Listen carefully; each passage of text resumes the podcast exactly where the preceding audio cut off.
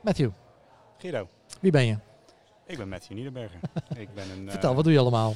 eh, eigenlijk alleen maar tech management. Ik probeer mij eh, dagelijks leven bezig te houden met het verbeteren, implementeren en eh, effectief neerzetten van tech management implementaties. En eh, hoe, breed hebben we het dan? Hebben we het dan over Google Tag Manager of eh, qua Nou, tooling? Ik denk dat het per land verschillend is.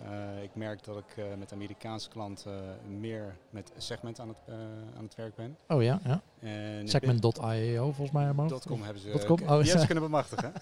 En, Ze begonnen als Segment.io, ja. ja, ja. ze hebben een in- investeringronde gedaan waarbij ze eindelijk .com konden kopen. Ja, 3 miljoen investering, 2,5 miljoen voor. De domeinnaam. Ja. Nee, in Nederland is het eh, vooral eh, Google Tag Manager. Dat zie je Ja. toch wel als, eh, ja, de investering in Nederland is nog niet op het niveau als Amerika. Ja. Dus qua tooling wordt er vaak wel gekeken naar de, de meer ja, freemium tools. Eh, zoals Google Tag Manager. Zoals Google Tag Manager inderdaad. Ja. Andere tools die eh, populair zijn? Of eh, zijn dat wel de twee eigenlijk? eh, En waar ik me mee draait? bezighoud uh, eigenlijk is eigenlijk, uh, ja, ik, ik, zeg, ik, zeg, toch meestal 95% Google Tag Manager. Er zijn wel uh, klanten in Nederland, Telium zie je ook al enigszins voorbij komen. Ja.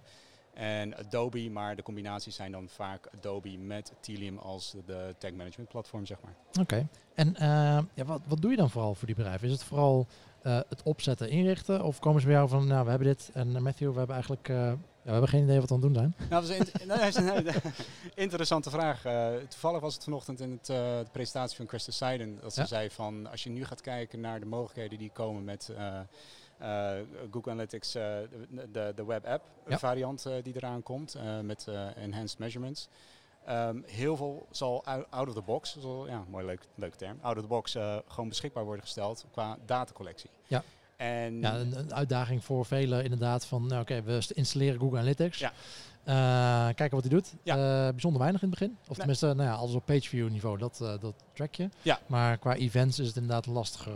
ja, inderdaad. En wat, wat Google nu probeert te doen is dat we zeg maar, op basisniveau al wat scroll tracking mee te krijgen. Wat outbound link tracking, file downloads, video interacties, et cetera.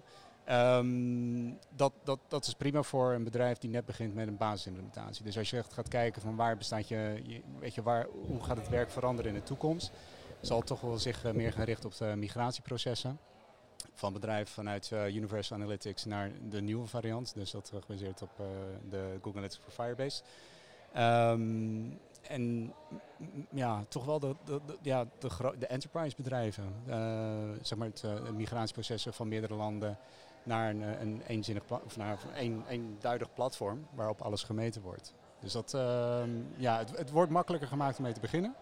Maar customization zal je toch wel uh, uh, ja, als groot bedrijf moeten gaan nadenken over je ja, investering in een goede datacollectie. Ja. En dan waarom, waarom ik dat zeg, is zeg maar wat er vaak wordt vergeten binnen de kleine bedrijven, is, zijn topics als GDPR hou je wel Ja. aan de regels van wat er gemeten mag worden. Verzamel je niet te veel persoonlijke informatie binnen je data, binnen Google Analytics. Uh, dus datakwaliteit is, uh, is ook een, een, ja, een onderwerp dat heel erg in opkomst is. Dat zijn uh, dingen waar oplossingen zoals Segment nu al op ingespeeld zijn. Eh, Ja, Google Analytics en, GTM lopen een beetje achter. lopen een beetje achter, ja. En, eh, aan Krijg, dat krijg je als je, als je marktleider wordt. Dan word je een beetje lui. Dan, eh, ja, nee, maar, ja, maar ja, misschien... Met, eh, oh. ja, ja. Nou, met eh, de, de veranderingen die qua eh, Google Analytics eraan komen, zou ik ook weer niet zeggen dat ze lui zijn, zeg maar. nee, ze hebben, maar ze hebben wel eh, gewacht en afgekeken van anderen en te kijken waar de trend Ja. heen gaat Ja. misschien. eh. Dus, Nou ja, eh, er- er verandert heel veel. Wat ik vanmorgen ook zei, ik- ik ben, eh, ben regelmatig lost in, de, in Google Analytics omdat er weer wat veranderd is. Ja. Dus er gebeuren wel dingen, maar als je dat inderdaad nou, qua datacollectie kijkt. ehm, nou, als je bijvoorbeeld Is gaat dat belangrijk dan? nou ja, het, wordt, het, wordt. Kijk, eh, be- bedrijven die met 360 werken, eh, die hebben al daar geef je mee al aan, je hebt een serieuze investering gedaan in je datacollectie. Maar waar Google, eh, Google Analytics en Google Tag Manager als producten, als tools zeg maar, niet in investeren, is eh, enige borging in je datakwaliteit. En als je dan kijkt naar producten zoals Segment, ik ga het elke keer aan, maar ik vind het een mooi voorbeeld om te, te zien hoe de, de markt zich ontwikkelt. Ehm, en dat, schrijf ik ook een, een, een stuk uitgebreider m- op mijn blog van. ehm Segment pakt het anders aan. Die, die verzamelt die data en die haalt het eigenlijk een soort door een datakwaliteitfilter. En die datakwaliteitfilter is gebaseerd op jouw meetplan. Dus in plaats van lukraak een tagje op je website neerzetten en ehm, afwachten wat voor data er verzameld gaat worden, wat er ook eh, eerder tijdens een andere discussie is neergezet, je moet plannen. Wat wil je gaan meten? En hoe wil je dat die data jouw, ehm, jouw database binnenkomt, zodat je er later analyse op kan uitvoeren. Uh, Evinesh Kaushik die zei eh, vroeger eh, eh, crap in is crap out. Ja. Maar waar is die controle op die crap? Pardon my French. Maar je moet echt gaan kijken van ehm, als, er- als, als er geen monitoring is zeg maar, op die data die binnenkomt. Dat gaat jou heel veel problemen in een latere fase opleveren wanneer die analyse wil uitvoeren. Maar Ja. hoe, kan, eh, hoe kan de tool zichzelf controleren? Uh, nou, om even een voorbeeld te geven ehm, uh, hoe de, zeg men dat doet. Je bouwt zeg maar in, in Google Sheets bouw jij een tagplan op. Binnen de tagplan geef je aan wat je wil meten. Welke events, welke parameters horen erbij en welk format moeten die parameters hebben. Een klant ID moet misschien bestaan, beginnen met twee uh, uh, of uh, karakters, een, een let, twee letters, gevolgd door zes nummers. Ja. Als jij een waarde binnenkrijgt die daar niet aan voldoet, op basis van regex die controle laat uitvoeren, dan wordt die inkomende call, die wordt geflagged. En dan kan jij achteraf binnen segment gaan kijken van uh, uh, waar is het misgegaan. Dus je kan die daadwerkelijke payload van die, uh, van die call zien. Kan je kijken waar is het misgegaan. Dan kan je eventueel nog goedkeuren of afkeuren. Dan kan je zelf nog bepalen wat er met die data gebeurt. Voordat het verwerkt gaat worden. Precies. Dus ze zetten ze even apart, ze parkeren ze, ze even. Ze zetten het even apart. En ik denk dat dat wel, uh, dat, dat vind ik een van de betere features die ik liefst in Google Tag Manager zou willen zien. Ik heb iets geprobeerd uh, te bouwen met, uh, met Google, sorry, met Google, het is ook van Google, maar met Firebase Real-Time Database. En met custom templates binnen Google Tag Manager heb ik geprobeerd om een soort data layer monitor te maken. Waarbij je zelf kan instellen van joh, een parameter klant ID moet aan dit format uh, voldoen. Gebeurt dat niet? Of is hij leeg? Dat is, uh, regex is nu niet mogelijk binnen custom templates. Maar is die bijvoorbeeld leeg, dan schiet hij een waarschuwing af naar uh, Firebase Real-Time Database. Gebeurt dat drie keer binnen vijf minuten, Hmm. dan krijg je gewoon een alert binnen Slack of welk platform je ook wilt. Je moet proactief bezig zijn met die datakwaliteit. Want in, uh, zelfs bij een, een recent project uh, is er pas na twee weken achtergekomen toen iemand bezig was met de analyse van die data, dat bijvoorbeeld de klant-ID ontbrak. Voor een periode van twee weken. Ja, voor een groot, uh, ja.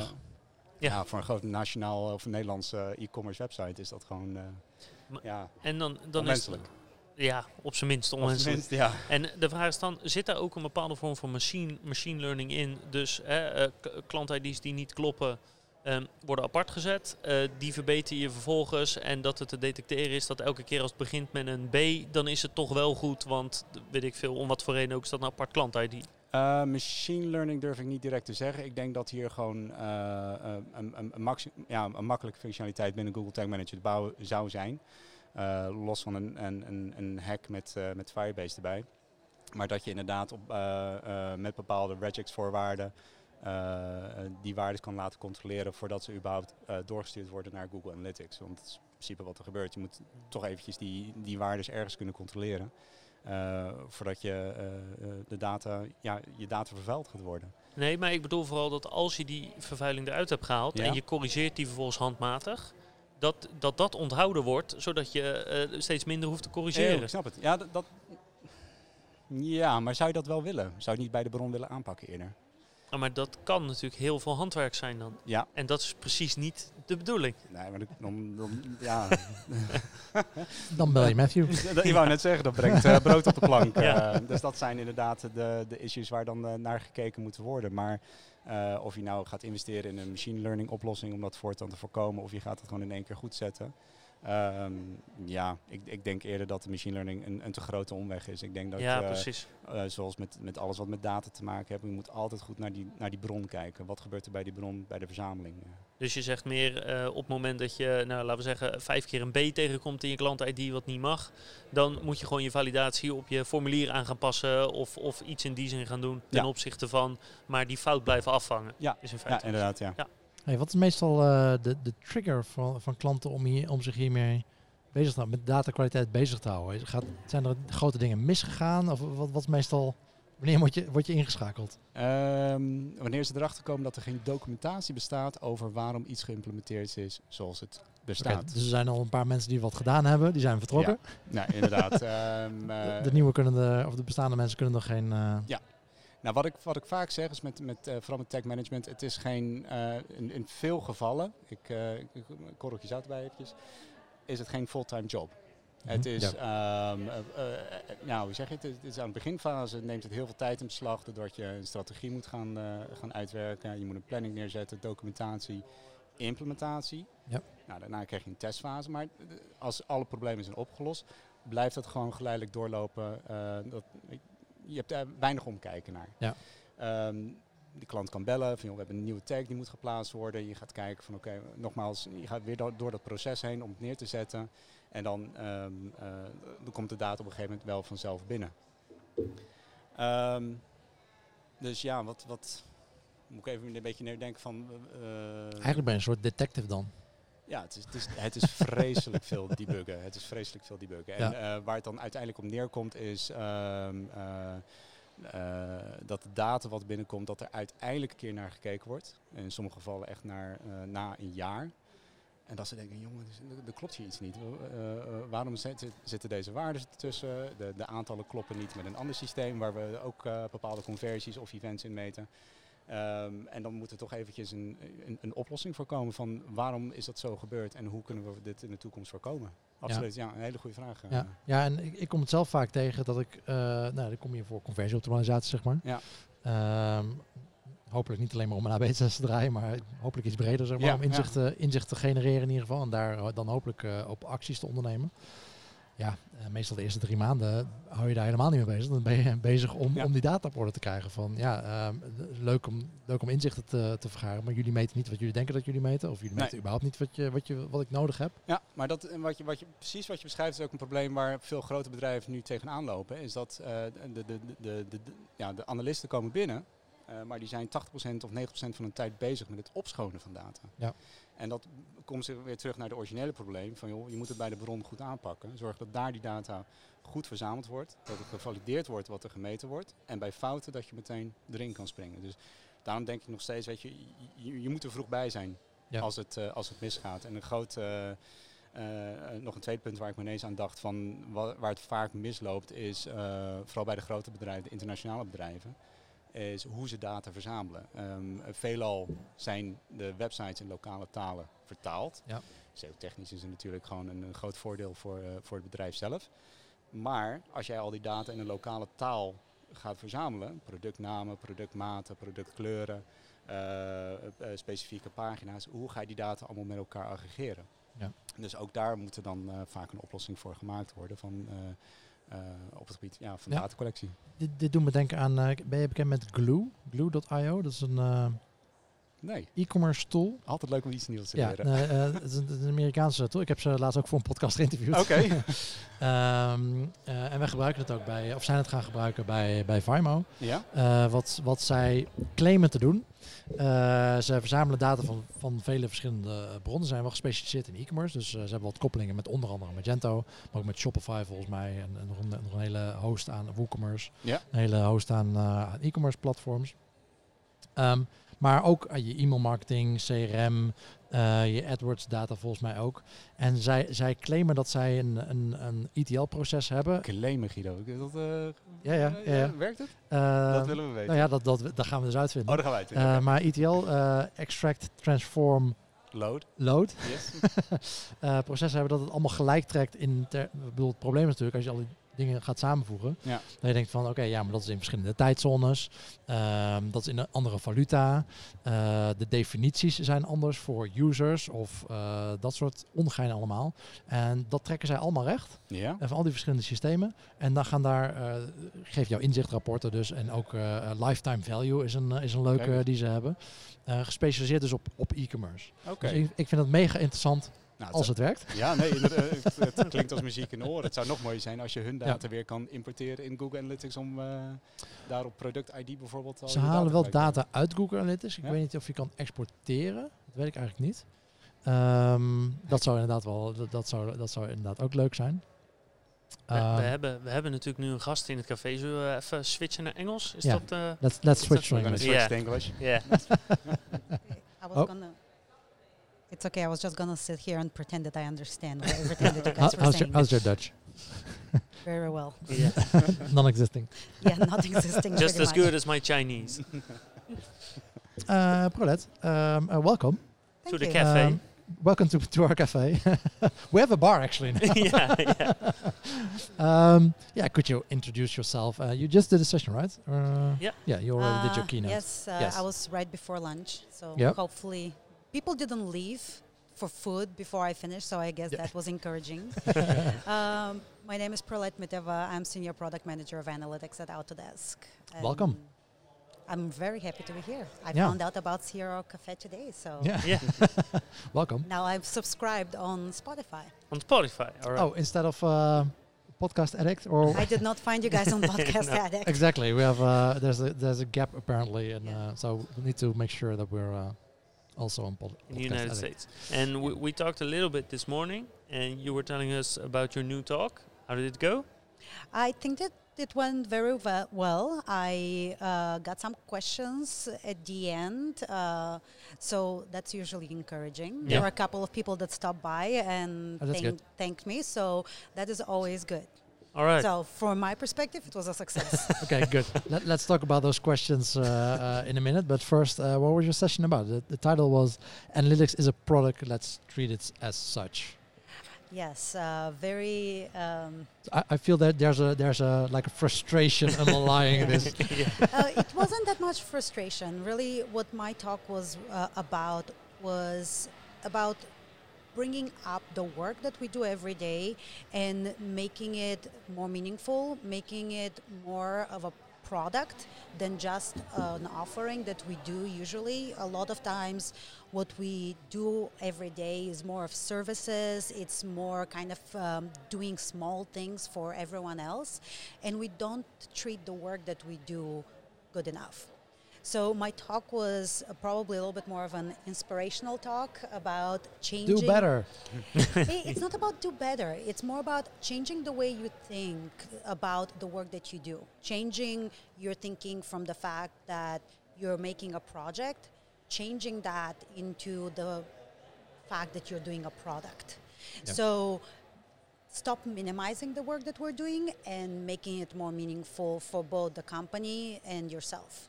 Is it something um, we, as in the, the group of analysts, uh, are we doing something wrong, or is it the way people view our work? Yes. Uh, I, I think it's both, but where I think it starts is from us. And that was one of the points of my slides. It was that we actually minimize the work that we do. A lot of what we're doing every day, uh, and I went through some of the examples of the dashboards, uh, new tools or platforms implementations, or running an optimization practice those are actual products. Those are products that we provide to our business customers. And business customers, I mean our internal business customers, not our external consumers. It's more all the customers that we have internally. And we should think about our stakeholders more as customers we as a company think of everyone outside as customers, we should start thinking also internally that everyone within our company is our customer. And if we start thinking more in that way, maybe we will treat our work a little bit more of a, like a product.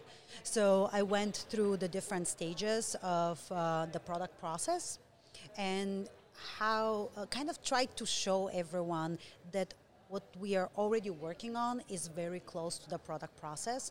We're just not thinking about it as such. And trying to think a little bit bigger and trying to think about everything that we do every day as something that is more important can help us represent it as something that's more important and help our business customers treat it as something that's more important. Yeah. So it's both sides, but I I mean, honestly, it will be really hard for us to quickly change what our business customer think about us, but we should first start changing what we ourselves think about Yeah. Ourselves we and our work. communicate. And, and uh, in what ways do you think um, we minimize the work that we do? Um, in first of all, we often think of it as that it's like one and done. We don't take the time to advertise it and promote it enough within our companies, and we don't take uh, the time enough to grow it or to maximize our reach with the products that we develop. So when you create a dashboard or when you create a new tool, you need to spend the time to actually market it. And some of the things that I went through a little bit was when you create a physical product, you go through all the marketing channels that you can think about, right? You do SEM, you do display advertising, you do all of that in order to reach more people. But when we create an internal product, we don't actually try to take the time to go through all of these steps. We throw it to them, say, Yeah, we have throw a good them- time. We throw them to them, we send an email or two, maybe we do a training session or two, but we need to take a little bit more effort to actually advertise it. I had some examples like making posters, doing little social events like display cupcakes advertising. or yes, the Yeah. display I advertising. think uh, at Yes. uh, uh, I think at a company at the Netherl- in the Netherlands when mobile was uh, was up and coming, um, the lead CRO was dressed up as a mobile phone uh, for a week Mm. at the ESM. I, th- I think they did a few years Oh, ago. Jurjen? Just just to create yeah, just to For a create week? awareness, Ah. something like that. Yeah, yeah. to create awareness and and have Yeah. people ask him, you know, what are you doing? Well, Yeah. uh, then you can explain it. Guinness Book of World Records uh, attempt on there. yeah, yeah, maybe. maybe. Longest time. Yeah, not not sure if that's a, that's a world record I would want to have, but yeah. Just to ask you a question, only three people raised their hands when you talked about planning. How is how does that differ in between different countries, different events where you ask the same question? what, what was the question? So Uh, Um, I asked how many people, uh, one of the stages of the product process is plan.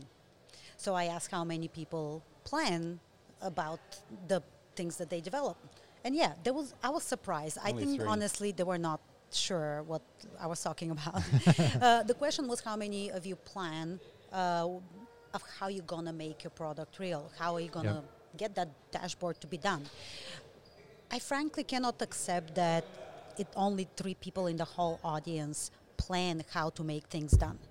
It's it's unrealistic. Every single person has that. Even let's say that it's a dashboard, something that you will create in couple of hours or a day.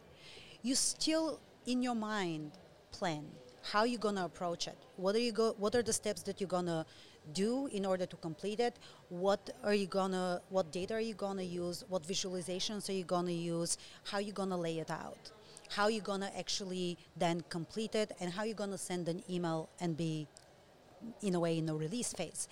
And I think that people just don't realize, and I might need to adjust my uh, presentation for one of the next uh, times to talk a little bit more about that process because even subconsciously, every single one of us is planners because otherwise you're not going to be able to complete anything. But Well, yes, I was well, m- surprised. Maybe too. subconsciously. I, I, I, I, I speak from experience from uh, from companies where I've done some work. A lot of people just start creating dashboards. They start Mm. creating the product and they skip the planning part. Mm. And then, so when pe- only three people raise their hands, you, yeah, you may- thought maybe it's realistic. Yeah. Yeah, it could be. and it's uh, kudos to those three raising their hands. That you know, but it, it does take effort. It does take a uh, self-control to take a step back, evaluate what you want to achieve, and create that planning for it. yeah, uh, then I'm really surprised. And yes, with a dashboard might be simpler, but anything else, an implementation. Oh, don't get It- me started. It- yeah, you have to plan for that, right? Uh, especially if you need to start involving other teams, like engineering teams, you kind of have to plan. So I- I think that maybe people were confused. But there's also uh, there's there's a there's a danger in just creating dashboards for people if you don't really know what they're going to use it for, right? Uh, I've, I've If they're going to use it at all. well, if they yeah, understand sure. it. no, but I've, I've often given the example in the, in the podcast that uh, I w- I once came at, came at a company and the and the re- I think I mentioned it today already, but the the report they had. Uh, the data they had, the e-commerce manager, the, what they saw on a daily basis was the number of orders that they got.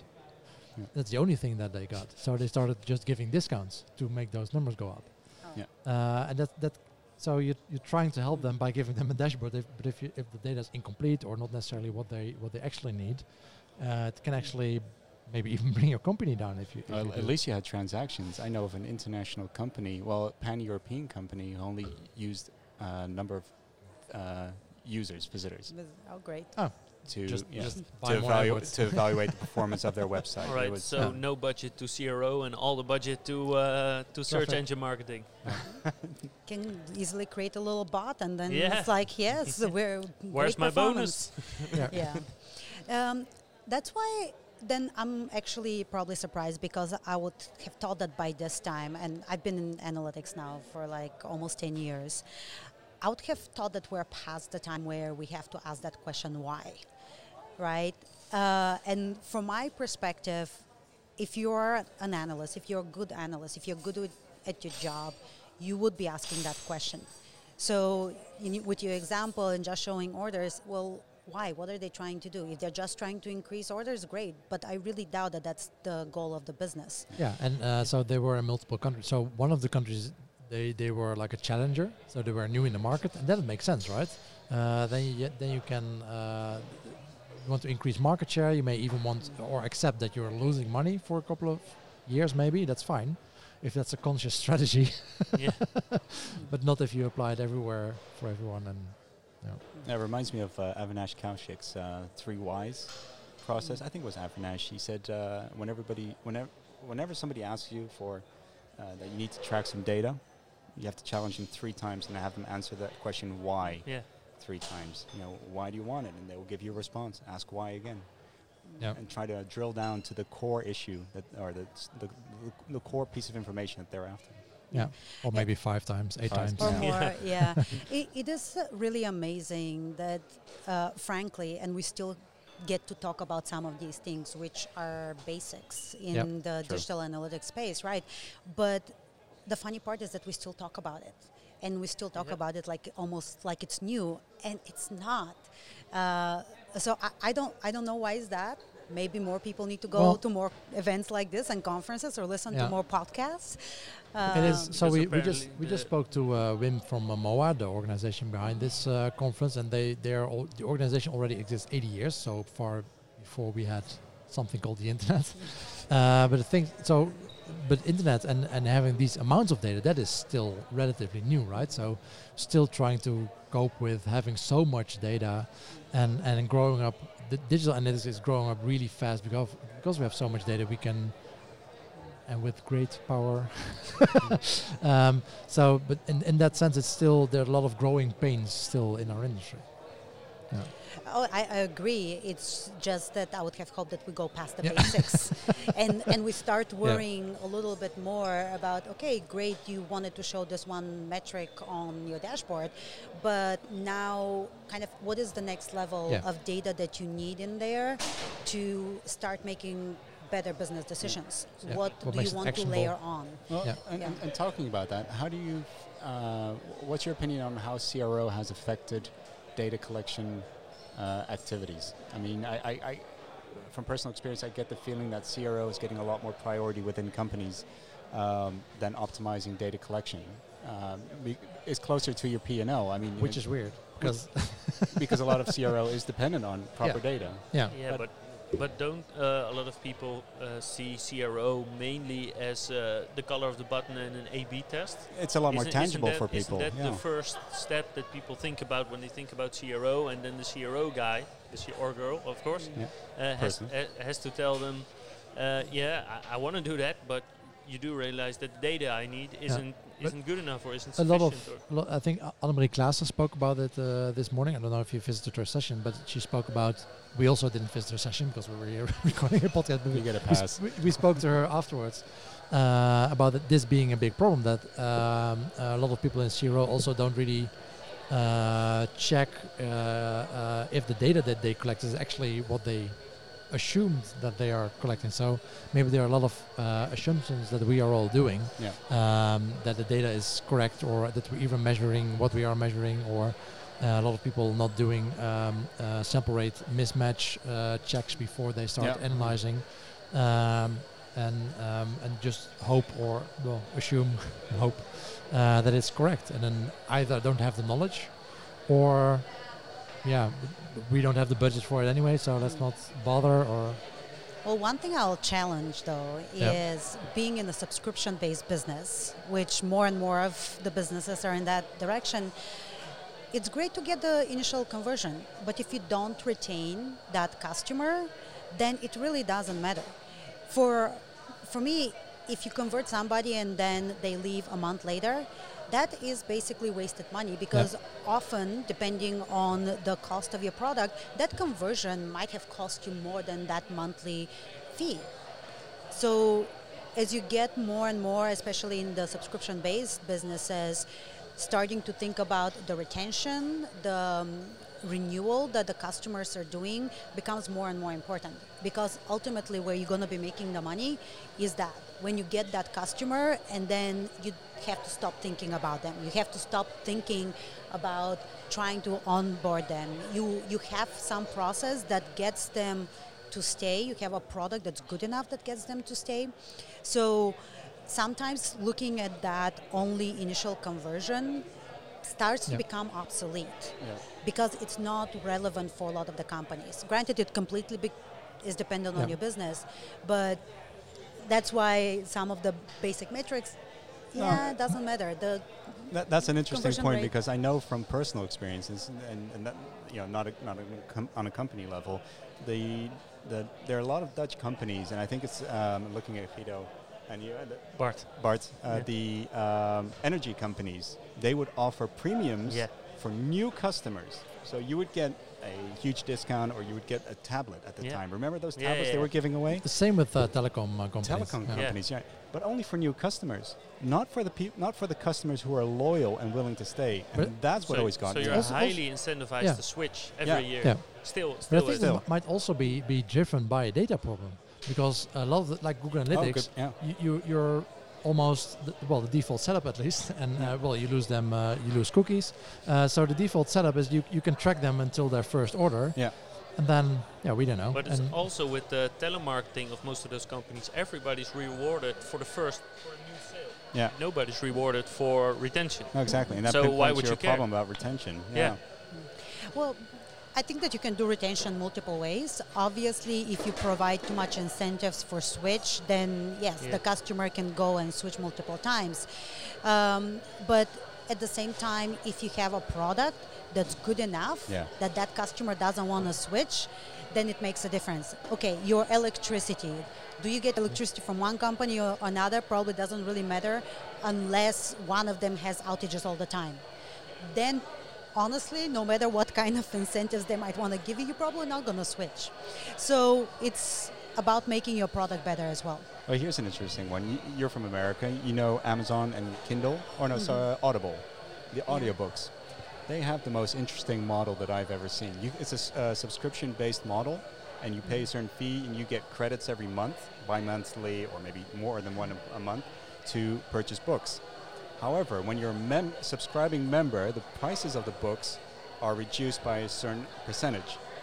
And what I figured out, it's not rocket science, but the prices of the books actually are reduced to a point where they're cheaper than the credit you just purchased. yeah, the, the the credits I think are around eleven dollars. Yeah, let's say 11.95, but then Yeah. you can buy the book for 9.95.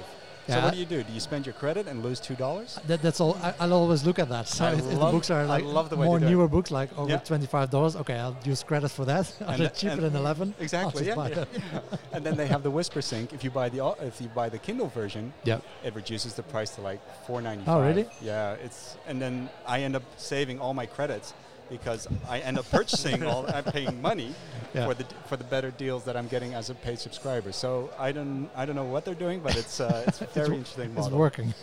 See, though, there's also not an alternative service that you can actually get. Yeah. So In the in a way, they there can do whatever but they want. Yeah. not as good as uh, not not, Yeah. not for English speaking people. So, uh, do you have any uh, tips or advice for, for ways to promote your analytics inside the company As a product, as a product, obviously? Well, Except for wearing uh, a special suit. Yeah. Well, my point was that first we need to start thinking about the analytics as a product and present it as a product to our customers and consumers. A couple of the tips that I gave was a little bit more around the launch and how do you go and try to promote it. So Um, he was referring about my display advertising, which was making posters and putting them all around the company about that new product that you've developed, either dashboard or a new platform that you're integrating, um, doing a social event. Who doesn't like free food and free drinks? Cupcakes. I saw the I saw the slide. yes, cupcakes. Yes, I wasn't sure if they're popular here. either. Yeah. Yeah. Of course. So, yeah, they're still popular in the US. So, yeah, doing something where you can get people together to talk about the product that you've developed so they can be a little bit more uh, receptive. And the other part was trying to kind of get your own influencers, own people that will do the reviews for the product that you've developed so they can spread the word for you. But it takes it takes some planning, it takes some time, and I would tell you we're not perfect on that because always there is something new that you need to develop and you are always kind of in that rush of oh my god let's do new things let's do new things let's do new things. And you really have to step back and allow more time for spreading the word and making things available. How do you filter out the opinion of the, the boss and the real Don't users? invite him. That's an option. are you are you meaning that the boss would not want you Uh, to do it? No, no, no. You have your product, but Yeah. your boss might have an opinion about that product that he uh, that conflicts with what the actual end users um, have in terms of wishes or of improvements. The the hippo effect you're referring Yeah, to? I didn't want to use the word, but yeah, bingo. Yeah. So, okay. Frankly, I I'm probably known as probably a little bit of a too honest person at my company and around everyone that knows me. So I kind of don't give a hmm yeah.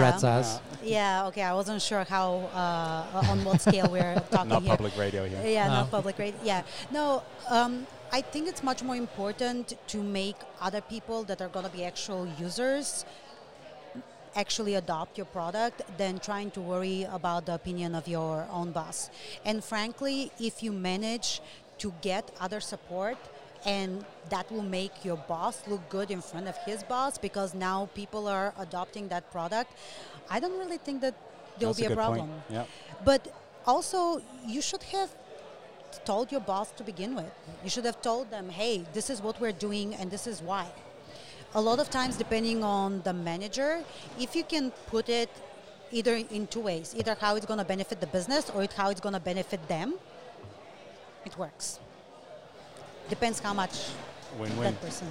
Eh, yeah. Yeah, Yeah. exactly. And And uh, ideally both.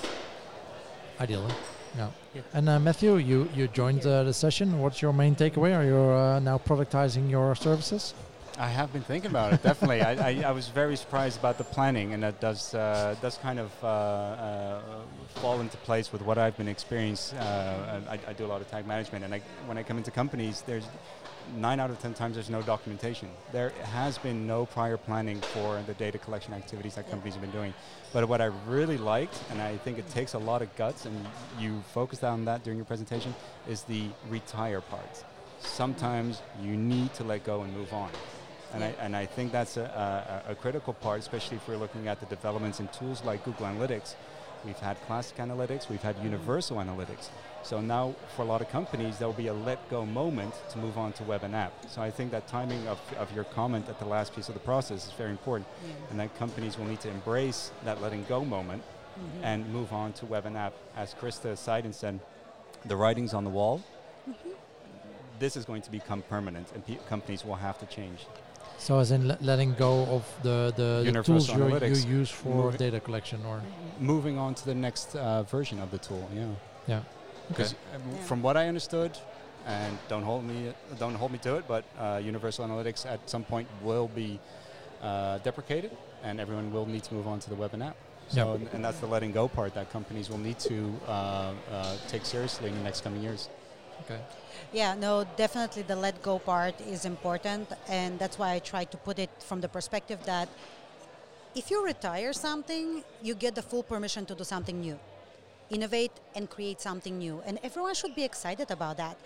I, I would imagine that everyone who is working on Google Analytics implementations, they should be excited about the new stuff that Google is bringing in because, hey, for how long have we been doing Universal Analytics? I think it's now be like five years. Aren't you tired of it? think I'll I mean, I think I'll have a launch party. U- usually, uh, people are a lot more excited about new things than about uh, uh, optimizing the existing uh, There, there's, a, things. there's a funny anecdote. I, I, I think I just wrote a blog post about it because Google uh, uh, Tag Manager just turned seven years, and I'm often seen as the oddball at parties because I get I get very excited, enthusiastic about new releases in Google Tag Manager. But within my social group, nobody has Not a so clue. much. No, everybody looks like I'm speaking Klingon when I say, Yeah. "Hey, did you see the new custom templates in Google Tag Manager?" but we need to we need to you know uh, uh, start using those things and, and, and, and carry on with what we're doing and hopefully Yeah. uh, possibly uh, improve what we're doing Yeah. You look at something that you currently have. If there is an opportunity for improvement, you improve it. I, th- I think that's a great Yeah. note to, uh, Yeah. to end uh, Yeah. the podcast on. Uh, Matthew, Prolet, uh, thank you very much. Thank uh, you. I Thank you. hope you guys have a lovely day Yeah. and a lovely stay in the Netherlands, uh, I would assume. Thank you. Um, and we'll uh, look for our next guest. yeah, thank you very much. Thank you.